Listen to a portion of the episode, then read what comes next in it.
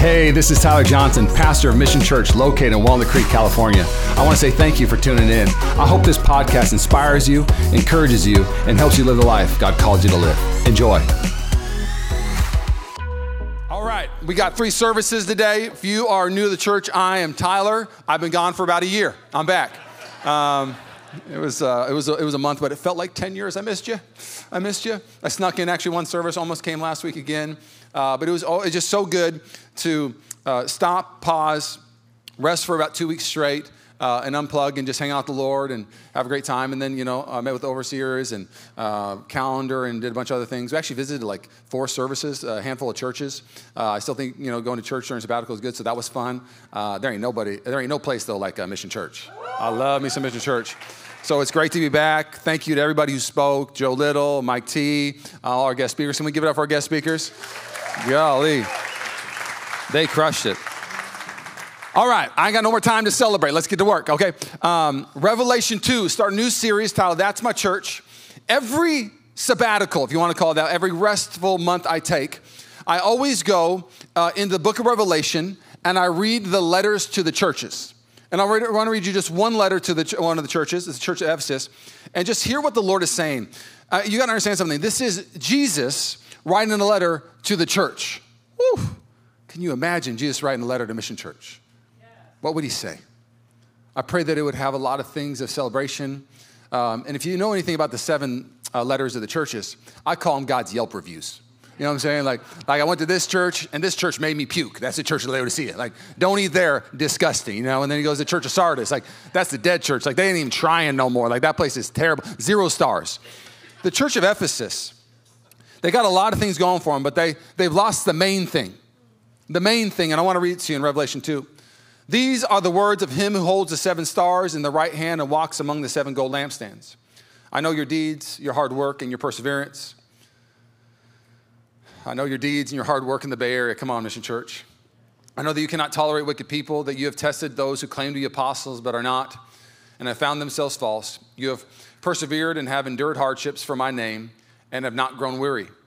Yet I hold this against you. The translation says, I have this complaint. Can you imagine Jesus coming to church and saying, You know, I got a complaint about church today. And trust me, I've been pastor for 20 years, people got complaints. Today's gonna be, it's too hot, okay? You are the wise people. 845 service, smart people. The 1130 people, it's gonna be a sauna. I'm gonna do a totally different sermon about just not, don't, you don't wanna go to hell, okay? Um, it's gonna, it's gonna be powerful. It's gonna be the whole illustration for 30 minutes. Be like, I'm not, can I say yes? Um, but at 845, people come and go and they give complaints about this and about that and about the parking, and about the sound. Can I just tell you, you do not have the qualifications to complain about church. You, you, you don't have the, the tool belt, you don't have the credentials, you don't have the expertise. It is not our area to complain about church. But Jesus, the one who died, birthed it, man, he has the credentials and the authority to say, hey, I'm the one who birthed this. I'm the one who died for this. I'm the one who designed it. And so when you go off kilter, I'm gonna speak up. And so he said, I got, th- I got this complaint, I got this one thing against you. You have forsaken the love you had at first. Consider how far you have fallen. I could just preach a, a sermon on consider. Just consider your life. Consider how you're living. Consider what your passions are. Consider what's consuming you. Consider your calendar. Consider the people you've chosen to build with. Consider, consider, consider. The Lord's like saying, take a look. This is life and death. It's not about having a good day or bad day, it's about freedom or bondage, about abundance or lack. Consider. Just consider it. I lost myself almost that. I haven't preached for uh, about a month, so. Oh, found it. Okay, consider how far you have fallen. That was really hard. I was like, it's like a magic eye, you know, like that magic thing. Like, uh, okay. Uh, consider how far you've fallen. Repent and do the things you did at first. If you do not repent, I'll come to you and remove your lampstand from its place. Uh, when I was reading this, I just, I love the things you did at first. You, you got to go back to when you first fell in love with the Lord. I was 16 years old, and I was a, a barbarian for Jesus. I wanted to be at everything and anything the church had worship services, I would show up on during the weekdays and say, you know, can I do something? And they'd have me go pick up the, the trash in the parking lot. I was at every Bible study. I, I would hear a sermon about serving people, and then I'd pick up a hitchhiker, all crazy. Just don't do the stuff I was doing. But I was like, Jesus, is that you on the side of the road? Hop on in, you know? It was a different time. It wasn't as crazy as now. When I was in Puyallup, it was a lot safer. Just don't do that, okay? But, but I, just, I just had this fire in me that I just wanted to live for God and do everything He called me to do. If the Word said it, I was going to do it. And somewhere along the way, a lot of Christians, that flame starts to go down and they don't have the same zeal they had for God. Getting out of bed to go to church isn't the same. And I'm going to tell you real quick it's never because you're not going to get excited to come to church. Was worship like amazing, by the way, today? Hey, we went into our God, and I was like, woo, you know, it was like one of those moments. I was like, oh, we, we going for it today, you know what I'm saying? Our worship can be the greatest worship on the planet. But if you aren't putting God first and centering your life around God, you're not gonna be excited to get out of bed to go to church. I'm excited to worship God. And so he's saying, remember that, that, that, moment when you found out how great I was and how beautiful I was and, and how, how great that time was. We can have that again. We're not supposed to graduate from that moment. So he goes on to say, uh, remember at first, if you do not repent, I will come to you and remove your lampstand from its place. But you have found this in your favor. You hate the practice of the Nicolaitans, which I also hate. Whoever has ears, let them hear what the Spirit says to the churches. To the one who is victorious, I will give the right to eat from the tree of life which is the paradise of God. Stop. The title of my new series is That's My Church, a church that pleases God. And so every July I read in Revelation uh, to make sure that I never lose my way. The book of Revelation is like this um, beautiful story to the church, and it's like God's leaving these breadcrumbs on a path of saying, make sure you follow the breadcrumbs. Uh, the word of life, the word of God is bread. Follow the bread, and so you'll never leave this path. And he's saying to the church of Ephesus, somewhere along the way, you stopped following the breadcrumbs and you started trying to sustain on the work of, of stuff and trying to your own performance and, and, and impressiveness. And so you've lost your way. Consider, look, look where the trail is and look where you're at. If you will repent, come back to what you're supposed to do and just put me first, I will not remove my lampstand. But if you keep living like a religious people, and you keep living in a certain way, I'm going to simply say this that is not my church, and my lampstand will be removed. And if you go to Ephesus today, it is ruins and nothing more. They did not listen. By the fourth century, it was gone. And the reality is, is a church can lose its way within a week. Because when we start to put anything above the presence of God and pursuing God, we get lost. Let me, let me, let me, let me unpack this real quick um, the, the, purpose of the church and, and, and, how important this is. And so let's just use some simple illustrations. Uh, who loves pizza? Anybody? I love me some pizza, my favorite food, okay? Hallelujah. Um, I was at the barbershop this week. This doesn't even have a message, but um, uh, this is uh, uh the barbershop's owner, uh, daughter was there. She's about six, and, and she was giving art to one of the barbers named Art. And uh, Nick goes, uh, yeah, um, you should give it to Art. And I go, you want to know why his name is Art? And she goes, why? Because he loves art. And I go, and that's why my name is Pizza. And, and the dumbest joke ever. The whole barbershop started laughing. And I was like, I'm gonna hang out here a lot more. I, this, these people build me, it was the worst joke ever, you know what I'm saying? Um, but, but pizza is my favorite food, okay? I love it. It is, it, I, I think about all the time. Um, uh, we have, you know, when I get my cheat meal, like this Friday, I, I, I, get, I get two cheat meals a week, is what I do for myself. It's for my EOE. Um, I'm not allowed to eat a lot of unhealthy food, so for my esophagus. So, so Friday night, I'm allowed to have, maybe have a cheat meal. So, so I got pizza delivered to the house on Friday. And I had this thought what if the pizza delivery person, DoorDash, didn't use a box? Just brought a pizza by itself just slammed it on my ground, took a picture, pizza delivered, peace out. You'd be like, what? Now they delivered the most important thing, but the thing that it was supposed to be used to deliver it is no longer a part of it. The box is so simple, we don't value it that much, but all it has to do is be clean and be empty and deliver to the place. And the church doesn't need more information. It needs more consecration. The church needs to empty out some things. Uh, let's just let's process. Who, who got some coffee this morning at church? Did you think about how important the cup was? Can you imagine if we didn't give you cups for coffee? Like just like just drink from hands. You're like, ah, ah, ah, oh, that's good. That's good. Oh, that's rooted. I love rooted coffee. Ah, you know, like like like the, the cup is so important for the most important thing, which is the coffee. Can you imagine? Let's, I, I, got, I'm just, one more illustration. Okay, okay, okay. Um, can you imagine how silly and how ludicrous it would be if I used my toothbrush to clean my bathroom? It's, it's ridiculous. And when the church that is, what does consecration mean? The toothbrush is for my teeth, nothing else. The church is for me and nothing else. It's not for religion, it's not for entertainment, it's not for you to get your warm and fuzzies. It is to please God. The number one reason why we exist is to worship God. And when we make it anything else, it's ridiculous. When we make it anything else, we're the church that doesn't have the, the, the, the vessel type mentality. God, would you flow into us so you can flow through us? But the problem is, is what if we use the coffee cups to just put pens in them?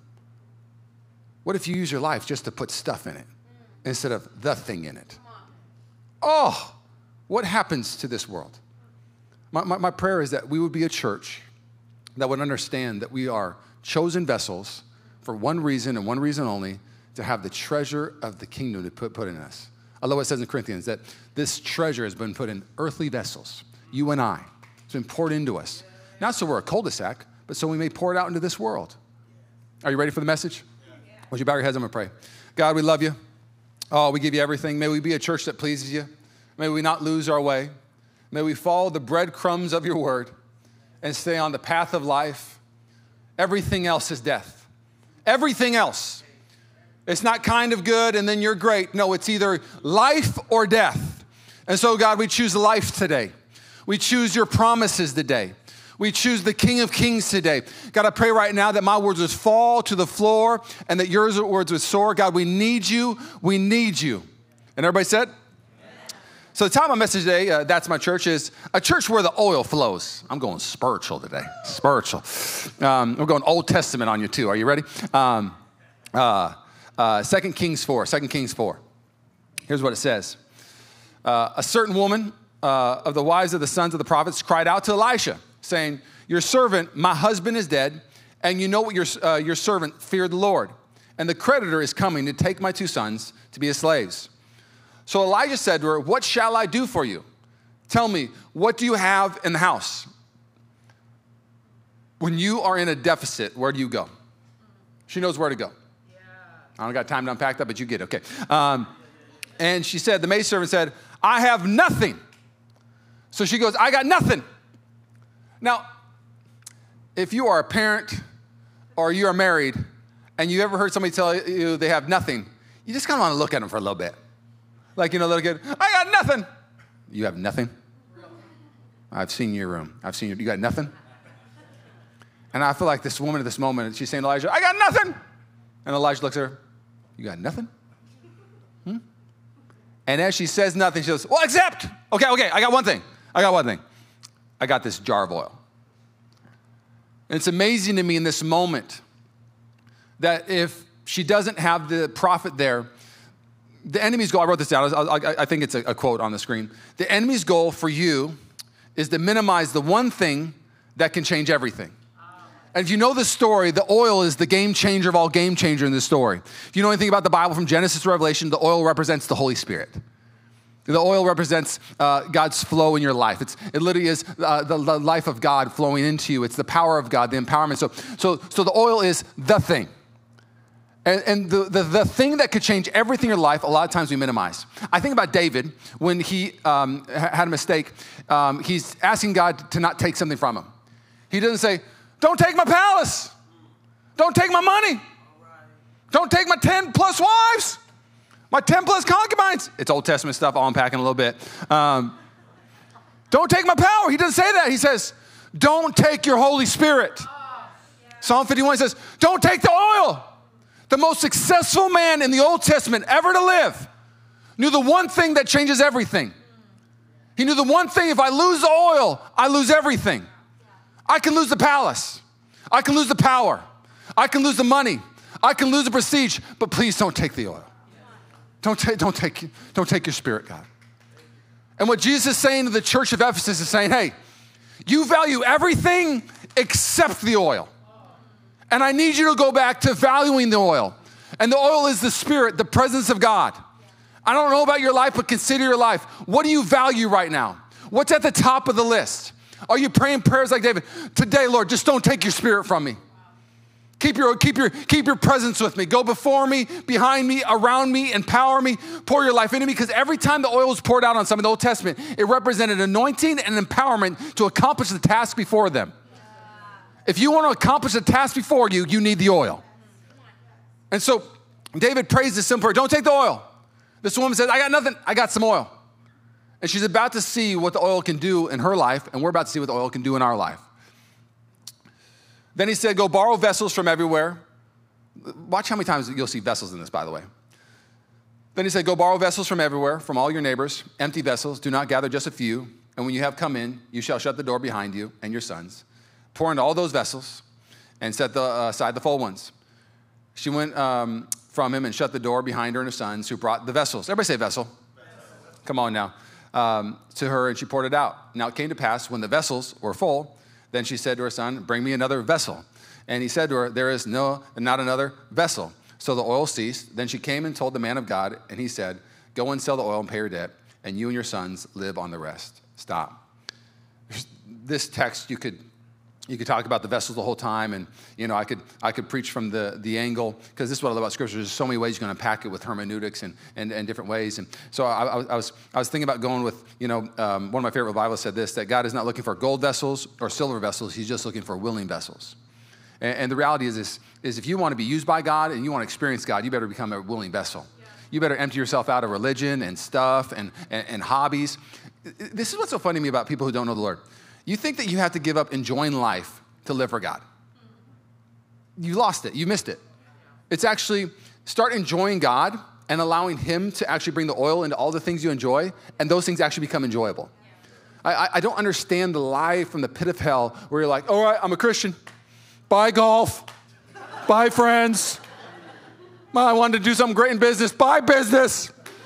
You know, uh, just, they see you at the coffee shop every day. You're just like eating oatmeal. What happened? I gave God my whole life. Where's that in the Bible? All he's looking for is saying, hey, let me pour in your life what I know is best. Let, let me pour in the treasure of heaven, the treasure of joy, the treasure of wisdom. Instead of you trying to fill your life up with the world, trust me, I can pour greater things in your life. And then as you go into this world, those things are gonna spill into things that you enjoy. Okay, that's not my message. I'm sorry. I haven't preached five weeks, uh, 22 minutes. Uh, so we're uh, doing three services. Just give you guys that my message is going to be uh, 35 minutes instead of 50 minutes. Um, but they're probably going to be 50 minutes, okay? Um, and so there's going to be a parking issue. I don't know. We'll see what happens. Um, I'm not shortening my message today. I'm going to let you all have it. Is that okay? Okay, cool. Um, we're going to look at three things the reality of the deficit, um, the cost of not dealing with the deficit, and the last but not least, the remedy, remedy for the deficit. So the, the, the big thing in the story is the woman realizes that the deficit has created a scenario where bondage is coming. And every story in the Old Testament points to the story in the Bible, and that's Jesus setting us free from the ultimate deficit of sin, and of course, providing for us so we could have life and abundant life. And so when we look at this story, it's not an old story, it is a story that is alive and well for us today. And so she has this reality, and, and what's at stake uh, with her, she goes and knows this. If I don't steward my life well, the next generation is going to be in bondage. And the reality is, is that the church and the people in this house that are the mothers and the fathers of our church, if you do not steward your life well, the next generation is in bondage. The Bay Area is in bondage. Your family is in bondage. And so, if we don't steward our life and say, I'm ready for you to give to me, God, what you have for me, instead of doing that, you actually start living a certain way. You create a huge deficit. And here's what deficits do they just create bondage. So, when Jesus said, I came to give life and life abundantly, an abundant life creates freedom. Where the Spirit of the Lord is, there is freedom. Where the oil is, there is freedom. So, let's just talk about the reality of a deficit. So, I uh, pastored in LA for a, a good chunk of my life. And it was in that season of my life that I realized that deficits come in all shapes and sizes. Um, I worked at this church in uh, LA in the Valley of Van Nuys called the Church on the Way. Such a rich history if you know about the Church on the Way. It was one of like the top 10 mega churches of the 80s. Like, God absolutely used it in LA. And, and so it's in the valley. My, my wife actually was a, a stipend worship pastor there uh, on Saturday nights when she was working at Sony Pictures. Lisa, our worship pastor, was the worship pastor at Church on the Way back in the day also. They grew up at that church. Justin Toll on staff, he also worked at that church. It's kind of crazy. We got a, a handful of uh, um, Church on the Way people there. And of course, I was a, a, a youth pastor, then a generational pastor um, there.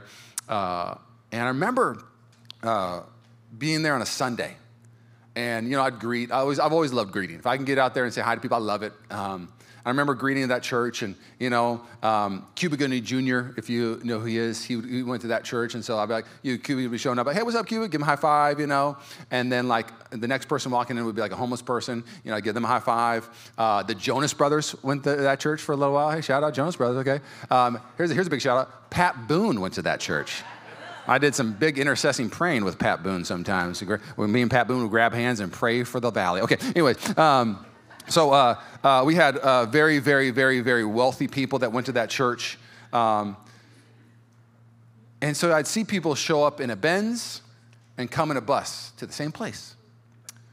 And I remember my, my very first Sunday, the pastors, what they would do, they did this for a season, is all the pastors, and this was a mega church, so we had like, you know, 100 people on staff. So a handful of pastors at the end of service, we, we, had, we had to wear suits, by the way, uh, at, at, church. So, you know, I had my suit, and they had me come up to the front. And if anybody need prayer, I'd pray for them.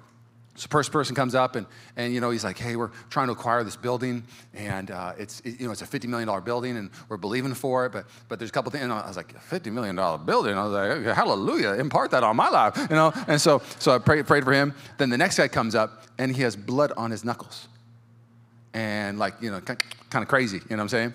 And I was like, I was like, I was like, oh, so what can I pray for? He's like, he's like, will you pray that I don't get arrested? And I was, I was like, what? He's like, I, I, I literally just walked into church. I got in a fight out there. Uh, uh, I was, uh, some guy tried to steal all my stuff. He was a homeless man.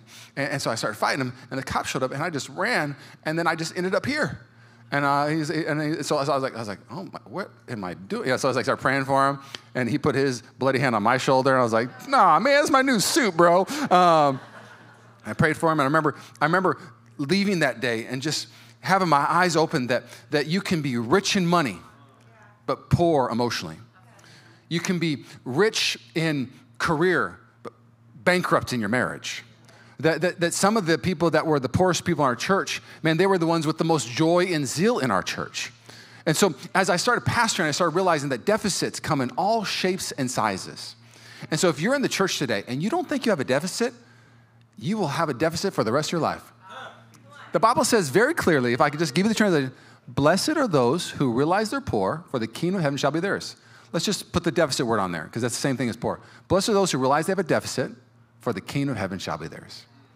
And if you don't know you have a deficit, man, you are spilling and leaking all over on people. Let me, let me, let me just let me say this. There's, there's, there's this, this picture in this, this text that the, the, they're, they're pouring, pouring oil, pouring oil, right? Pouring oil. Well, uh, I meet a lot of people that they don't pour oil out. They're like a bad car that just leaks oil. You know what I'm saying? And then they got no oil. You ever drive a car that leaks oil? It just doesn't drive right. And so, what happens with believers who actually don't have oil being poured into them, uh, and instead of they're leaking oil, is that they live a totally different life. And I wrote this down. Um, if you are somebody who is, has the oil being poured into you, here's a symptom of you. People who pour look like people who just gush about people. People who are leaking oil, they like to gossip about people. Um, uh, people who pour are the people who are just filled with faith. Like when, when God pours his spirit in you, you start believing for bigger things. You start like you start not stressing about things you stress about. But when you leak oil, every, it's not about faith; it's about fear. Um, when you're when oil is being poured, it looks like power. You look like you just got a new a new countenance on you. But when you're leaking oil, it just you, you ooze insecurity. Uh, when, when, the, when, the, when the Holy Spirit's being poured into you, it looks like a giving person. You're a generous person. But when you're leaking oil, you withhold and hold on to everything compliments, finances, your time. When you're leaking oil, you just you look a lot different. Let me give you a, a, a simple story. Um, people who um, haven't been satisfied by the gospel and the Holy Spirit and the grace of God, they just have different, a different spirit about them. It's unquenchable, they're unsatisfied. Um, there was this little story I, I, I was reading in a book uh, this week. It was about this gentleman. He went to a, um, a restaurant and just couldn't be satisfied. You know, he sat down and, and he, um, you know, orders food and he tells the waiter, uh, excuse me, I am too hot, turn down the AC or turn the AC on and get it cool in here. And the waiter's like, you got it, sir. Goes to the back, comes back, 10 minutes go by, and the guy goes, I am now too cold. Go turn the heater higher, please. And the waiter's like, okay, you got it, da, da, da, you know. And he, so he goes, turns the heater up, and um, in the back, goes the back, turn it up, comes out, and the guy goes again, he goes, now I'm too hot, I'm leaving.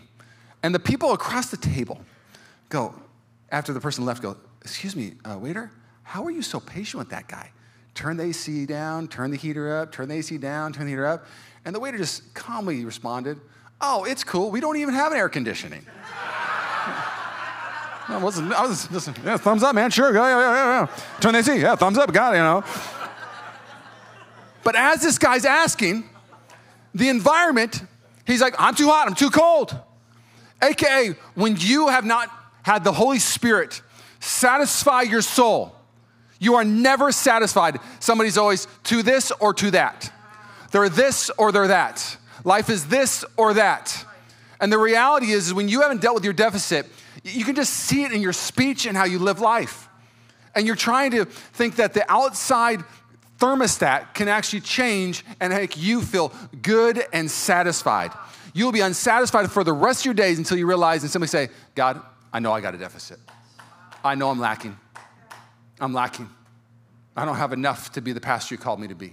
I don't have enough to be the husband you call me to be. I don't have enough to be the friend you call me to be. I don't have enough to be the disciple you called me to be. God, I am lacking. Uh, you, would you please pour out your oil on me? God, I, am emptying out of my pride and my, my own works. Would you pour out your oil? When you start to realize you have a deficit, just watch what happens to your life. You're blessed when you realize it. You're not weaker because you realized it. Second thing, Here's what happens if you don't deal with the deficit the cost of not dealing with the deficit. Now, David, uh, I'm going to hop a little bit between David and uh, uh um, this story. David uh, is the greatest you know, character in the Old Testament. He's the second most covered person in all the Bible, right behind Jesus. And he has an amazing run. Like, he does a lot of great things. But he has this one season, if you read the Bible, he starts kind of getting apathetic, stops being obedient even. And where, like, it even says, like, when the kings would go to war, where he's supposed to go, he decided just to stay back and just hang out at the palace. And if you know the story about uh, um, this, is David goes out on the palace and he looks around. It's one of the more famous stories in the Bible. If you've never heard it, I'll, I'll condense it. He sees this woman bathing on top of a house. I don't know how they bathed back then, but I guess that's how they did it. And um, she was very beautiful, it says, unusual beauty. So she was very beautiful. And David saw her and he was like, I see. And he wanted her. And he's king. And he actually knows uh, the guy who she's married to, it's Uriah. And he's like, still want her. So um, he calls her to his palace, um, ends up uh, sleeping with her. They end up having a kid, uh, ends up causing death. He ends up orchestrating the murder of Uriah. It's this terrible moment in David's life. And you got to go to where, don't go to the last part like, how did this happen? Like, like, like, like, like you look at this like, oh, it must have been, if you just wouldn't have done this one thing. No, no, let's go to the source of why this all happened. David suffered from the malady of more, and the word malady is simply the disease of more. David had, we know the names of eight of his wives, but theologians say he had 10, 20 wives. Okay? Um, he had concubines. The Bible shows at least he had 10 concubines. So this guy has the most money in the whole nation, the most power. He got 30 ladies that just live in the palace. And to be honest, he got more concubines he wants. He's king, can do what he wants. So he has this thing. It's like, when is enough enough, David? When is enough enough for you? Uh, uh, you need another Bathsheba and another Bathsheba? Like, like when do you when do when do you realize at this moment, his weakest moment, where he didn't allow the Lord to satisfy him, he thought a person could satisfy him, so he saw and he took. Can I ask you a question real quick? When will enough be enough for you? When will enough money be enough for you? When will enough compliments be enough for you to where you don't need another compliment from a person? When will enough accomplishments in your life be enough for you? Because if you're chasing for the next thing, because David's thing was a woman, but your thing could be career or accomplishments or performance. And the reality is, if you suffer from the malady of more, you are trying to succeed in something that God has not blessed. I don't want to get anything in my life if God hasn't breathed on it. Abraham Lincoln would pray this prayer uh, before his speeches and before a lot of the big things he would do. And he'd simply say this. And a crowd would be there and would shock them. He would say, Without you, Lord, I must fail. Fail me, Lord, if you're not in it. And all he was simply saying is, if I'm gonna be what you call me to be, if I'm gonna transform a nation, if I'm gonna be the president called me, I'm not gonna just see things and take things and see things and do things. If I'm failing, it's because you told me not to do it. Would you open my eyes? Would you, would you have me fail hard in the things I'm supposed to fail in? And would you have me succeed in the I don't want to prosper if you're not the one prospering me. I don't want to move forward if you're not the one who's moving me forward. And the reality is that's a scary prayer to pray. But the people who get it accomplish things like Abraham Lincoln. The people who get it actually do greater things they ever thought they could. If they actually believe what the word says that God is the one that brings great prosperity and a prosperity that has joy connected. I think it's Proverbs 10 22. Like, just give you a little, little nugget right there. Um, so, this is what happens. If you don't deal with the deficit, you'll start living a life of the malady of more. You'll start just grabbing next thing after next thing and looking for next thing after next thing. So, what's the remedy for this deficit? What's the remedy for this deficit? I find it interesting. There's this one little moment in the, uh, in the story of Elijah where he says uh, to her, um, Get a bunch of vessels and then shut the door. Shut the door. Out of all the things like that are super important in this, you start studying the text. Theologian after theologian start saying, Did you see it? Did you see what he just said? Just, just, just, see the importance of this one statement. The reality is, is that if you want to have the oil flow in your life, the door must be shut. What does the door being shut represent in this text? Nothing else is allowed in the room as the oil flows. Nothing else. Nothing, no Instagram. You want to hang out the Lord and have your Instagram on? You want to hang out the Lord and have religion be in the room? You want to hang out the Lord and have shame be in the room? No, no. All that stuff has got to be left at the door because God wants to pour between you and Him and nothing else. Shut the door. So, so what, what, is, what does it represent? The theologians say it simply represents this it represents nearness. Do you want to know the remedy for your dissatisfaction, how the oil flow? It's not more works, it's not more trying, the remedy is not more, the remedy is near. Let, let, let me unpack near. Let me unpack what that looks like. Um, so, uh, one of my favorite uh, pastors of all time, Wayne Cordeiro, pastored a great church in, uh, uh, in Hawaii. Um, it's called New Hope. And one of the first books I ever read in youth ministry is weird. Like, this is when I know like the Holy Spirit's just flowing and just like illuminating things. I haven't thought about this book in 20 years. I read it like when I was like 21 years old. I'm 41 now. And I remember reading it, and I just remember this one story that Wayne Cordeiro shared about his daughter, his, young, uh, his oldest daughter at the time. Her name was Abby. And so I remember like, man, like, as I was processing this, this message, uh, I went back to that book and I started reading it again. And the story basically he shares is about his daughter Abby that um, when he would travel, Abby, uh, his, uh, his oldest, she was about nine years old at the time, she got to sleep in uh, the, um, the, the bed with mom while he was gone and got to have his side of the bed. And so she used to be like, bye, dad, go travel. Like she loved sleeping in the bed. Like, oh, are you traveling? Yay! You know, like she loved sleeping in the, in the big bed. And so uh, he said he, you know, he came home from traveling and speaking one time, and you know he's laying down and sleeping, and, and Abby comes up while they're you know falling asleep, and she's got her little blanket, and she's like, Dad, can I can I can I please sleep in bed with you guys? I don't want to sleep in my room. And you know, uh, if you know Wayne, like he's like the the greatest guy, but he is a general, you know? And he's like, he's like, he's like, no, like, like I paid good money for your bed. Go sleep in your bed.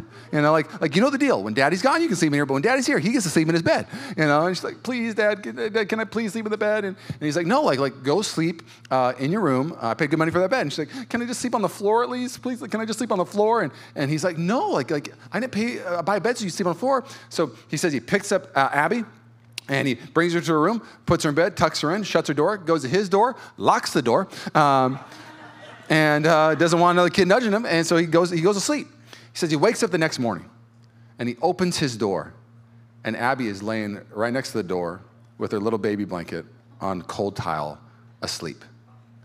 And he said he, it just melted him. She wanted to be near, she wanted to be with her dad, she wanted to be with her parents, and this is as close as she would get, and it's what she would take. She was sleeping in the bed the next night. And he shares this picture. It's just very simple that the Father's looking for followers to say, God, I want to do everything I can just to get near to you. Everything in me, I'm just, if I have to sleep on tile, I want to be near to you. Can I, can I read you a verse about what, what, what, near does to your soul? Psalm 65 4 says this Blessed is the one you choose to bring near. To dwell in your courts. We shall be satisfied. The goodness of your house, the holiness of your temple. The same man who was in the malady of more disease, after he had his revelation moment, his repentant moment, he writes this. He says, I found out what satisfies my soul. And it's not more ladies, it's not more power, it is the nearness of God. Let me, let me give you another one. Psalm 73 28 says this But as for me, how good it is to be near to God, I have made the sovereign Lord my shelter, and I will tell everyone how wonderful, uh, uh, about the wonderful things you do. Stop. I um, get back from sabbatical and I give myself a word for like a year, sometimes like six months at a time. And so my word that I came back with was destroy average. Wrote it down, put verses with it. I was like, this is, I'm gonna destroy average this year. Remember telling the Lord, like in July, like, Lord, I'm gonna destroy average. I'm, I'm gonna work out more than I ever worked out. I'm gonna pray more than I ever prayed. I'm gonna serve more than I ever served. I'm gonna be the greatest leader called me. I'm gonna destroy average. You know, if average people do this, I'm doing this. You know, so, so like, I'm, I'm, I'm like, like jazzed up over it, okay? So, so one morning when we're on sabbatical, I like I start like reading verses and I start putting together my destroy average uh, sheet. Go and pop it up. Uh, first picture. So this is my destroy average sheet, and a lot of it's good. Like like so, um, I made it small so y'all can't read all my stuff. Um, but Colossians three says this: Whatever you do, uh, work at it with all your heart as working for the Lord, not for human masters, since you know that you will receive an inheritance from the Lord as a reward. It is the Lord Christ you are serving. So I wrote down everything we do. It's like, you know, Rachel and I are in our house. Everything we do, we do to honor God with our lives. Jesus is our aim. We want to please Him in everything we do. So like, I'm gonna, oh, okay, that's a good one. Okay. You know, Philippians 4. No, dear brothers and sisters, I've not achieved it, but I focus on this one thing, forgetting the past and looking forward to what lies ahead. I press on to reach the end of the race and receive the heavenly prize for which God through Christ Jesus is calling us. And I wrote down this we will press, we will grind, we will wring out every last drop. These are, these are the things, I'm gonna read this every day. Proverbs 14, 23. All hard work brings a profit, but mere talk leads only to poverty. There are no shortcuts. We will work hard on everything entrusted to us. Trusting as we work hard, God will bring the increase. I mean, I keep on going off on things. Uh, next page. Then I write down, uh, you know, a couple other ones. Uh, you know, there are no shortcuts. We will work hard on everything and trusted us, trusting as we work hard. You know, oh, that, or the other one, sorry. Um, uh, we will be diligent every day. We will move the ball forward in life, ministry, and fitness. The diligent hands will rule, but laziness ends in forced labor. You know, uh, so so then I write down a couple my values. Okay, I'm gonna read five chapters every morning. Okay, morning and evening, I'm doing my prayer rhythm. Okay, okay, I'm gonna work out in the morning, 60 minutes at least. Okay, five days of healthy eating. I'm have a pizza twice in a week. I write all this down. So I, I, I, I wake up this week. I'm back Monday. I wake up, destroy average turn on the worship music. All right, Lord, it's time to destroy average. And I'm worshiping Yahweh, you know? Yahweh, and like nothing's happening. Like, like I'm like, like I just feel so dry as I'm like, like what's happening? You know, I read my five verses. I'm like, all right, I'm gonna read, you know, Lord, we're going ten today. I don't, five's just the bare minimum. Destroying average. I'm gonna read ten today. You know, so so nothing on Monday. So then Tuesday I wake up and I'm like, what's going on? You know, you know, you know Rachel and I are in the car and I grab her, like, Lord, would you use us today? Like this, like absolutely trying to destroy average. Okay. So, so I'm, I'm, I'm, I'm trying to, to, to live this week a certain way. And every morning, I leave empty. Empty. And I'm like, Lord, what's wrong? I'm, I checked every box. I checked in. I, I prayed. I read. I worked out. Like, you know, a show that I maybe still would have watched because it's a funny show, I decided not to watch it. Consecration. I'm going for it. And I feel nothing no power, no joy, no fuel. And then on Thursday morning, it's like the Lord, as I was checking the box again, put on the worship music, nothing. I feel like he, we got this new chair for our living room. It's a recliner. I feel like he just told me to lay down. And I feel like he just recalibrated my soul. He says, I want you to destroy average. I want you to be near. Your life is not going to about being doing more and being more. Your life will be marked by being near to me. Oh, so be near. And so for the last three days, Rachel's walked by me in the house at different places. Like the other day, Rachel walked by and I was in our bedroom and, you know, just worship music on and my head's like this, like, she's like, are you okay? I was like, you're just being near. Just being near. Feeling so good, you know. You know, we got, didn't, and I was just like, I'd be sitting in bed and I had my laptop and I just put a worship music on, put in earbuds in, and Rachel looked at me, the tears in my eyes, what you Just being near. Like, like it just, it just transformed everything about how God wants. God said, You can pick destroy average. That's a cute word. Let me give you a new one, Tyler. It's near. And can I, can I just say for our church, and I've never done this, for our church this season, can our word be near? Can I, can, I wrote this down as the last little thing. You can make your life about getting more things, or you can make your life about getting near. Let's make our life about getting near. Let's make our life about getting close to God, praying to God, creating room for God to speak to us, not trying to move on to the next thing. Can I pray for you? Bow your heads. God, we thank you for what you're doing at Mission Church. We thank you that you're the one that, that breathes on things that we can never breathe on, that you provide the oil. So, Lord, I pray right now that people who are just feel so dry, Lord, that they would just enjoy you this next season. That they wouldn't come with a religious activity. It's not even bad to have disciplines in life. God, that's not what, what, what you were trying to show me, that it's not bad to be, it's bad to be disciplined, but, but the agenda in which we come to you, may our agenda be wiped clean. May our agenda be wiped clean. We're not, that we're not trying to force your hand or show you that we're good so you give us good. But God, we would come with an empty agenda and saying, God, have your way. Pour out your grace, pour out your peace, pour out your joy, pour out your plans. If you're in the room today and you never said yes to Jesus, yes to heaven, no to hell, yes to blessing, no to cursing, if you want to say yes to Jesus today, I want you to simply just raise your hand and catch my eye. The Bible says there must be a response. And in the room today, you maybe felt like, what's going on right now? I, I want this Jesus. My friend invited me, and, and, I want to say yes to Jesus. Uh, the reality is, is that there is a heaven and there is a hell.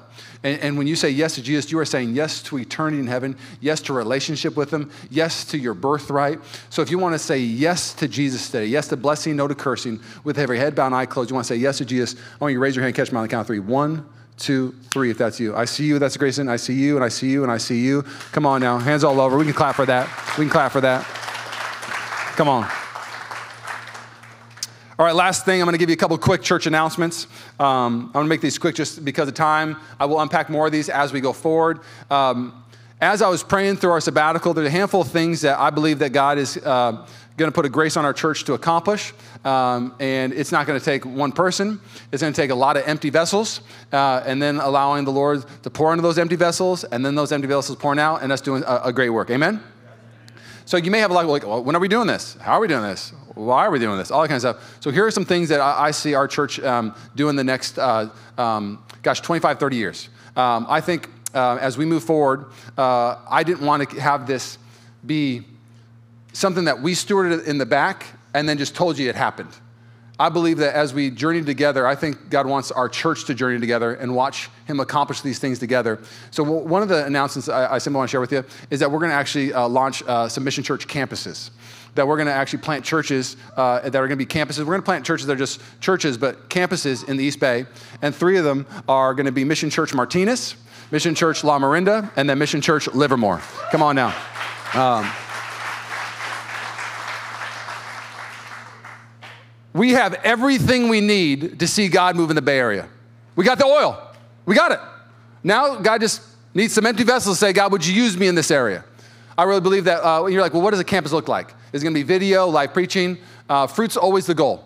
Uh, whoever our campus pastor is going to be, I think they'll preach sometimes. I think we'll have video preaching of me. Sometimes maybe I'll drive out there and preach. Um, but we're going to launch three campuses. Tyler, when are we launching them? That's where we're going to give the Lord uh, uh, the, the agenda. We're emptying it out. I think that people, even in this room, you may know somebody who knows somebody with a building. Uh, and I, I, have a list of where I, I want to go first, second, third. But as I've realized as a leader, God's way smarter than I am. He's a way better businessman. Amen? He's a way better expander of the kingdom. So, uh, but I really believe that one of the graces on our house is that we're going to put churches in places that need churches. And if you are in the East Bay, you know that these places need churches. Amen? So uh, we're going to launch campuses. Uh, and like, Mission Church Livermore could happen in a year or two years. Mission Church Martinez could happen in a year or two years. It could take 10 years to do all three campuses. I'm okay with it, but I want us to be praying and believing so when these things happen, we can celebrate them together. Amen? Uh, and then last but not least, uh, we are going to do everything in our power, uh, the due diligence uh, of knocking on doors, and we're going to try to find a building to get in contract with. Uh, and here's how it works when you get a building for Mission Church, you know, home base, let's call that HQ. Uh, we're going to get like a 60 sometimes maybe a 100 day window, 120 day window uh, to buy a building, and we're going to have to do a capital campaign. Uh, we have saved up in our heart for the house, a little over a million dollars, which is amazing uh, for a church like us. It's amazing. Yep. One million? I don't know, 30 more million to go. I have no idea how much a building costs. Maybe 10 more million to go. Maybe we get a great deal. Maybe some gives a building. But um, I just want you to be praying that God gives us the right building in Walnut Creek this season. And then when we get it, we'll have a capital campaign and we'll do our you know, stewardship of how we're going to do that. And uh, we're going to see God do a miracle within that little 60, 120 day window and we're going to find a real home because the, the clock is ticking on this place. We have for about another year and a half. Even if we sign a place, we've got to remodel. It takes a long time. So, so those are the two big ones uh, I want to share with you today. Um, God doesn't want to stay, have what's happening here stay just right here. He wants to spill in the streets, spill into other cities. Um, I love the East Bay. I can't wait to do all the campuses. Are you excited? Yeah. Come on now.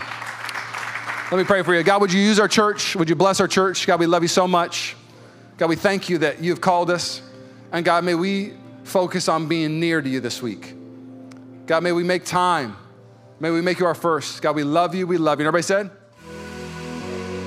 Thanks again for listening to the Mission Church podcast. If you enjoyed it, make sure you subscribe so you can keep up on our weekly sermons. If you're in the Bay Area, we invite you to come join us on Sundays.